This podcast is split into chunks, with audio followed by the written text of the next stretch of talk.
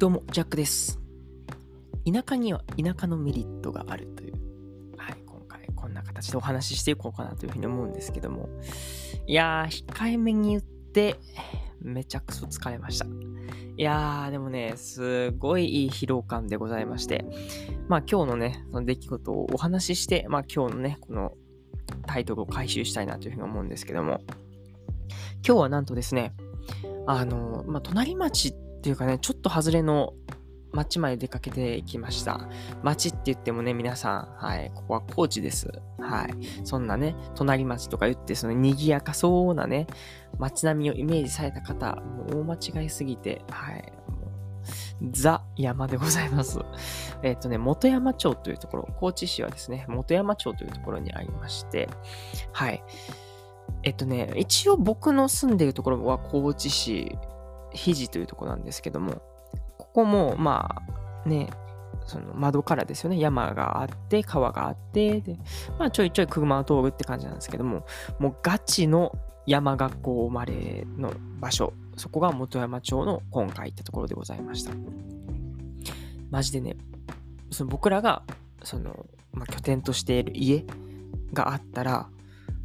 えー、半径1キロ、2キロぐらいは、車がないんじゃないか、車ちゃう、家がないんじゃないかなっていうぐらいの、本当に、あ、これが山に囲まれるってことなんだねっていうことを実感するっていうのが日々で、今日でございました。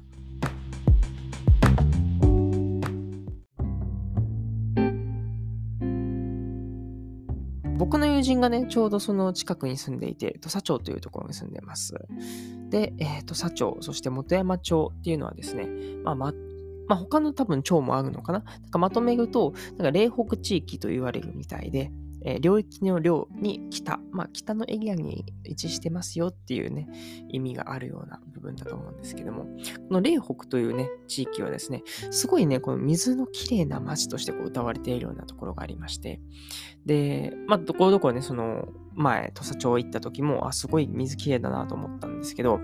このね、本山町のね、水もすっごい綺麗で感動しました。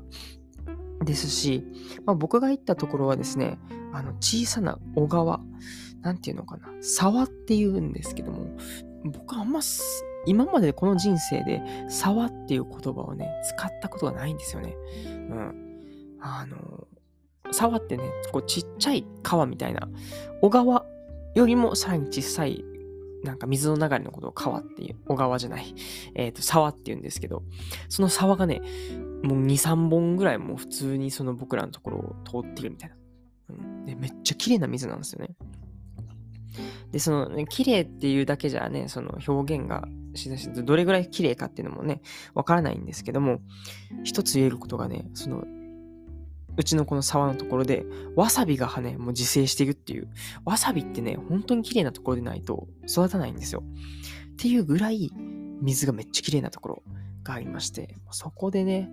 いや、あの、なんだ、水の、もう普通にそこからガブ飲みしてますし、ね、ペットボトルで、こう、水を汲んで飲んで、んで、すごい贅沢なんですけどね、その、水を、なんだ、ぬるくなったらですよね。はい、ポーって捨てて。んで、まあ飲みたい時に、また、小川の、小川って言っちゃった。沢のところにある水を汲むっていうね、もうキンキンに冷えた水をですよね。自然のそのキンキンに冷えた水をそこでいただいております。いやー、それがすごい良かったです。うん。今ちょっとめっちゃ疲れてまして。はい。何回言うねんって感じなんですけども。もう朝からですね、はい。もう夕方までい、まあ夜まで行ってたわけなんですけども。あの、まあ朝はですね、7時半とか8時前にはもう出発して。んで、1時間半ぐらいかけてですね、この本山町に行くっていうようなことをして。で、僕はね、はい、運転してっていうので、2台で行ったんですけども。うん。だいたいね、平均1時間半ぐらい片道でかかるんですけども、全然信号とかはないんですよ。ね、山なんで。信号とかはないんだけども、基本このぐねぐね道、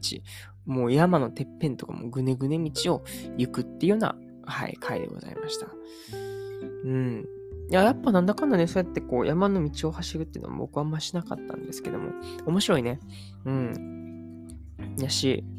まあ明るいうちにね、行きも帰りもできたので、すごい景色をね、はい。まあ、見ながらっていうほど僕は見れる余裕なかったんですけども、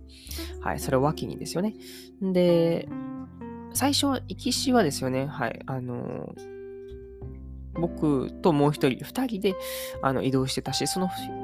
方は、ちょっとね、あのお眠になっちゃってこう、お休みしたっていう部分があって、もう実質一人でこう、追うっていう空間だったので、あの、ポッドキャストをね、古典ラジオさんを聞かせていただきながらですね、はい、こうやって山ドライブをさせていただきました。はい。で、帰りもね、はい、ちびっ子たちがね、はい、乗ってきてくれて、でちびっ子たちと一緒にこうやって車でね、僕が運転していったんですけども、で、ちびっ子たちもやっぱね、はい、帰りは眠くなって、はい、みんな静まった頃に古典ラジオを聞くっていうね、はい、すごい贅沢な時間を過ごさせていただきました。また最近ね、その古典沼、古典沼と言ってます。そのめっちゃ古典ラジオを聞くっていうね、古典沼にハマりかけてます。はい。っていうのもね、今、あの、よ聞いてるエピソードがなかなか面白くて、資本主義についてのね、エピソードを古典ラジオさんで話されてて、それがね、なかなか味わい深いんですよね。ちょっとまだまだ僕も、あの、ちゃんと全体とつかめてないんですけども、もう序盤で面白いっていう。うん。だし、まあ、結構、まあ、最近ですよね。この朝渋イベントでもですよね、この古典の深井さんがね、ゲストで来てお話をされてたっていう部分があって、こう、いい影響をいただいて、あ、また古典ラジオ聞こうっていう風になってるってわけですね。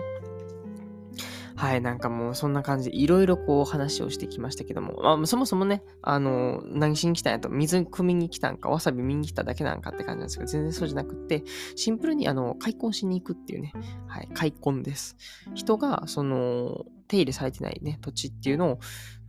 ちゃんとその、草木とかを買って、その根っことかもね、掘り起こして、あの、畑ができる状態にするっていうようなところを、えー、お手伝いしておりました。はい、朝も、まあ、夕方までもそうですね。はい、それをやってて、ただただ、はい、作業するっていう感じですね。いや、でもね、こういうもう体力仕事みたいなのをね、こう、たまにやるのってすっごいいいんですね。うん、やっぱね、この、まあ、頭もそうですし、体もね、もうすべてこうまんべんなくこう使うっていうのがすごいね、バランスがいいことですし、今もこうやってね、あの、喋りながら、すごいもうね、目を閉じながら喋ってるわけですよ。なんで目を閉じてるかっていうと、もうシンプルに眠いんですね。はい。で、すごいね、その、もう朝、朝じゃないわ。今日でも今、9時前とかかな。で、もう眠くなってて、おそらくもう9時には寝るっていう感じなので、あ、9時過ぎでしたね。はい。なので、いや、すごいいいね。はい。この生活リズムを作っております。もう10時には寝て、そして5時に起きるという、はい、スタイルでございますし。で、まあ、ありがたいことにね、その、まあ僕が今住んでいるところっていうのが、もう場所にはもうよるんですけども、本当に自給自足っていうのをね、割とこう、取り入れてやってる部分ですので、本当にね、食費うん、コストがほぼかからないわけですよね。まあもちろんね、その、すべてかからないわけでもないんですよ。ちゃんと、えー、買い物する部分とかもあるので、やっぱその分はね、こう払っていただいてるっていう部分は感謝感激なわけでございますけども。でもやっぱその、まあ最初のテーマにもあったですよね。こう田舎には田舎のメリット、まあね、ありますよってことなんですけども、まあ、それは何かっていうと、やっぱり生活コストっていうのをこう圧倒的に下げれるんじゃないかなっていうふうに思ってます。あの、前ね、なんかボイシーさんでお話しされてた、田舎と都会ってどっちが結局いいのみたいな、コスパ的にみたいな話があって、まあ、もちろん田舎ってね、その土地はすごい、あの、安いんですよね。うん。本当にもう月2000円とかのね、レベルでこう売ってたりするっていう中で。でもね、土地は安いんだけども、結局その物価っていうんですかね、結局その、スーパーとかもそんなにないので、あの、あまり価格競争とかも起こらないであったりとか、まあ、シンプルにその輸送費が高いであったりとかっていう部分があって、結局、なんか、むしろ田舎の方が高いんじゃねみたいなことを、はい、お話しされてたんですけども、まあもちろんそういう暮らしもあるのかなと思っているんですけども、本当のその田舎で暮らすっていうのはですね、おそらくもう自給自足をするなんですよ。うん。で、まあ僕もそんな言えた、ね、あの、立場でもないんですけども、まあそうやってこう土いじりをして、で、その、まあ、余剰の時間で、自分のその自営業をするみたいな部分ですよね。うん。今でも本当にほぼいただいたりとか、はい。まあ自分でこう育てる部分であったりとかっていうので、それで食べていっているっていう部分なので、本当にその生活のための、その、お金を稼ぐ必要というのはないんですよね。うん。まあもちろんこう都会とかに出るとね、やっぱり生活費を稼いで、そこからこの余剰の時間っていうのを生み出す必要はあると思うんですけども、そこがないっていうね、部分はすごい素敵だなと思いますし、シンプルにその田舎でその自然と触れて、それこそ作物を作ったりとか、水をね、かけてとか、水を飲んだりとかっていう、そういう自然と触れる出来事っ、いや、すごい貴重やなと思うんですよね。まあもちろんその都会で、それこそね、仕事をするために覚えた知識、プログラミングであったり、プレゼンであったりとかね、そういうね、人付き合いでのこのマナーみたいな部分っていうのも確かに大事ではあるんですけども、果たしてこれは本質的なのかなと思った時に、僕はあんまりね、本質的じゃないなっていうふうに思ってるんですよね。うん、何が本質的じゃないかっていうと、結局それはその、ね、そういう会社の中で働くためとか、お金をそうやっていただくための組織の歯車として働くための、まあ、ノウハウであったりとかっていうね、部分が主に合うのかなとは思ってまして。うん。それって結構廃りやすいんですよね。うん。今、そうやって資本主義っていうのは、こうやって続いてますけども、うん、まあこれがね、これからもずっと続くとも限らないですし、この世界で見たときに資本主義っていうのも本当に短いわけですから、なんかそれで見たときに、その資本主義に合った、まあ言ったらその、処世術みたいなのを学ぶっていうのが、こう、会社で学ぶであったりとか、それこそ都会でこう、ね、暮らすっていう部分に、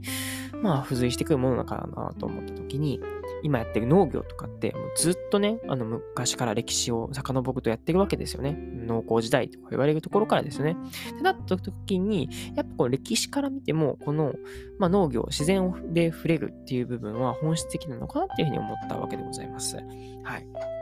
まあ、そんなところからですよね。まあ今日はこうやって田舎には田舎のメリットがあるって言っときながら、はい。まあ大変だよっていう話もあるんですけども、